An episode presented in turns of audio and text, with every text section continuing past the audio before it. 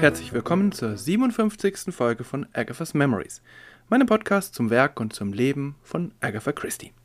Mein Name ist Manuel Kronas. Schön, dass Sie dabei sind, schön, dass ihr dabei seid. In dieser Woche wieder eine Kurzgeschichte und wieder eine, die sich sehr von Agatha Christie's klassischen Detektivgeschichten unterscheidet. Vielleicht nicht auf den ersten Blick. Es geht um ein Verbrechen, um einen Juwelendiebstahl und das ist ja das Lieblingsverbrechen Agathas, wenn es ohne Mord abgehen muss und es wird ermittelt, naja, irgendwas in der Art. Tatsächlich steckt aber in der Auflösung ein großes Stück Zufall. Das ist aber kein Problem, weil sicher beabsichtigt, denn eigentlich ist es äh, gar keine Kriminalgeschichte, sondern eine humoristische Kurzgeschichte, in der ein Verbrechen dazu führt, dass ein junger Mann sein Glück findet, zumindest für einige Stunden. Die Geschichte heißt The Rajas Emerald, der Smaragd des Rajas und sie erscheint am 30. Juli 1926 im Red Magazine. Dort hat Agatha Christie bisher noch nichts veröffentlicht. Es ist auch eine Zeitschrift, die sich eher der romantischen und humoristischen als der kriminalistischen Literatur widmet.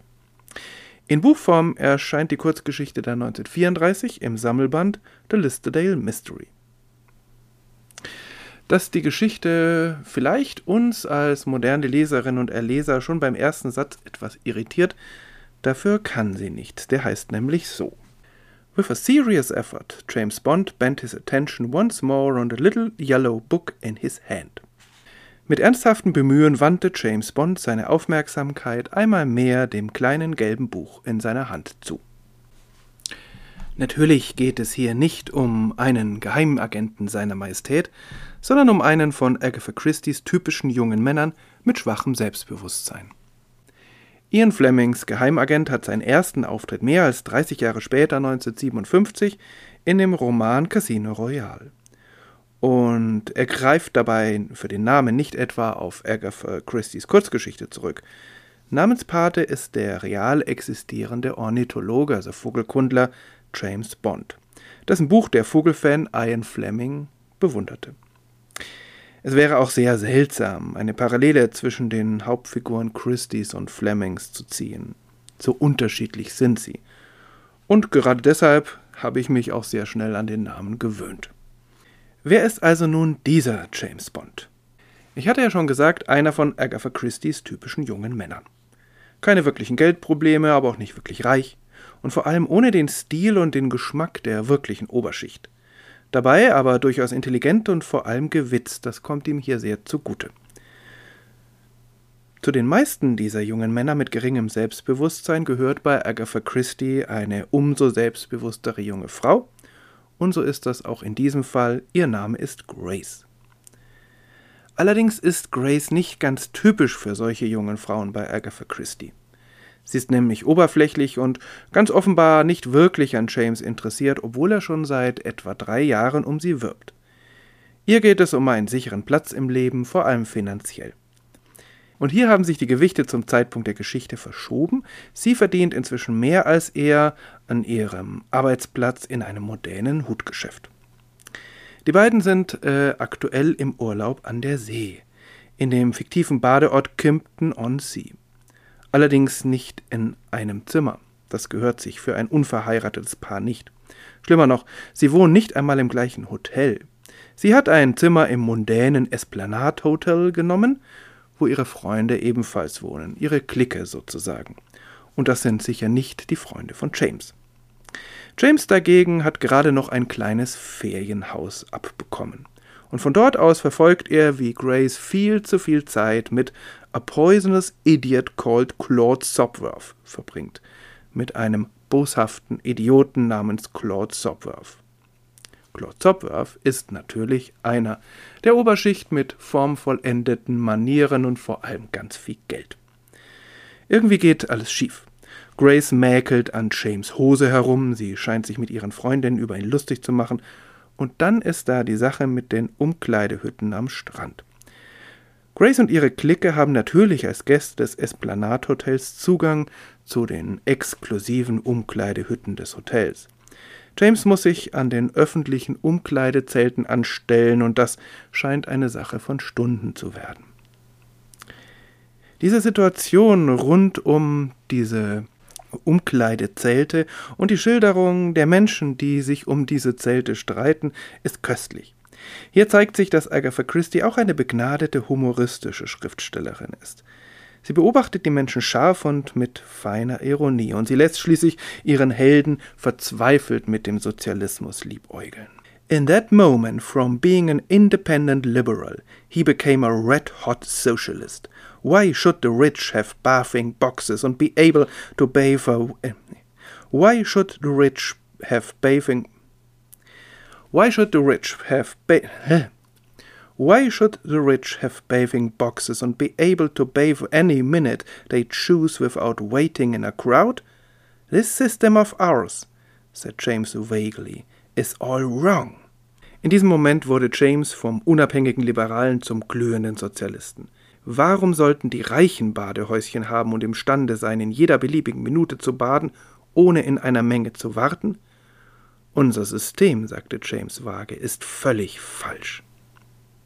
Aber dann macht sich James an seine ganz private Umverteilung.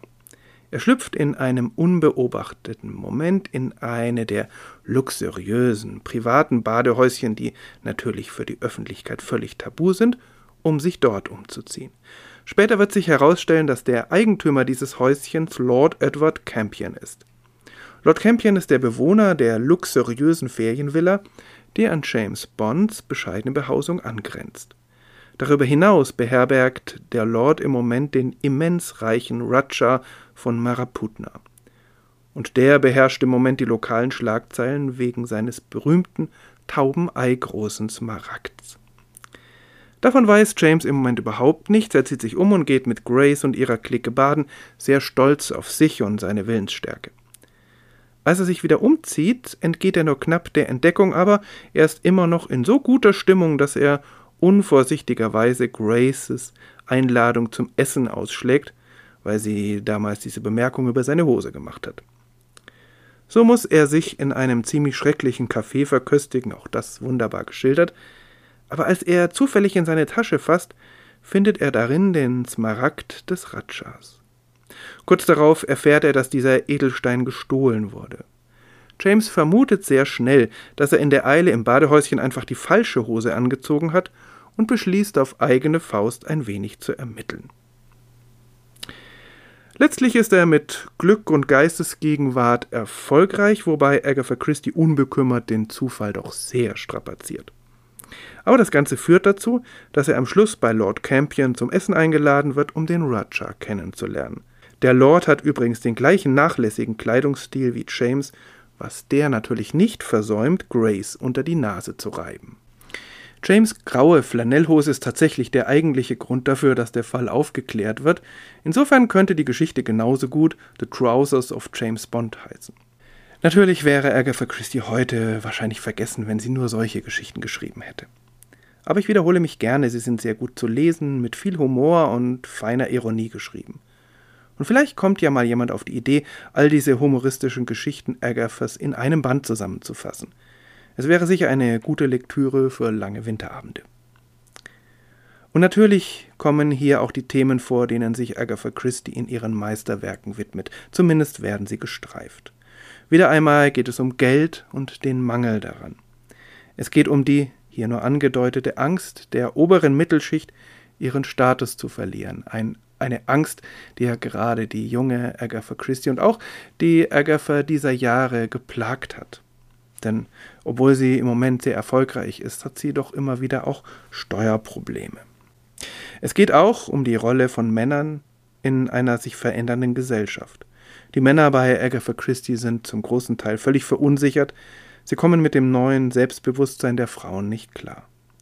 Das alles wird aber mehr im Vorübergehen abgehandelt. Ernst genommen werden will diese Geschichte sicher nicht. Ich kann mir vorstellen, dass es Agatha Christie einfach Spaß gemacht hat, sie zu schreiben. So viel für heute. In der nächsten Folge geht es um eine Kurzgeschichte aus dem Opernmilieu, um eine Kriminalgeschichte daraus.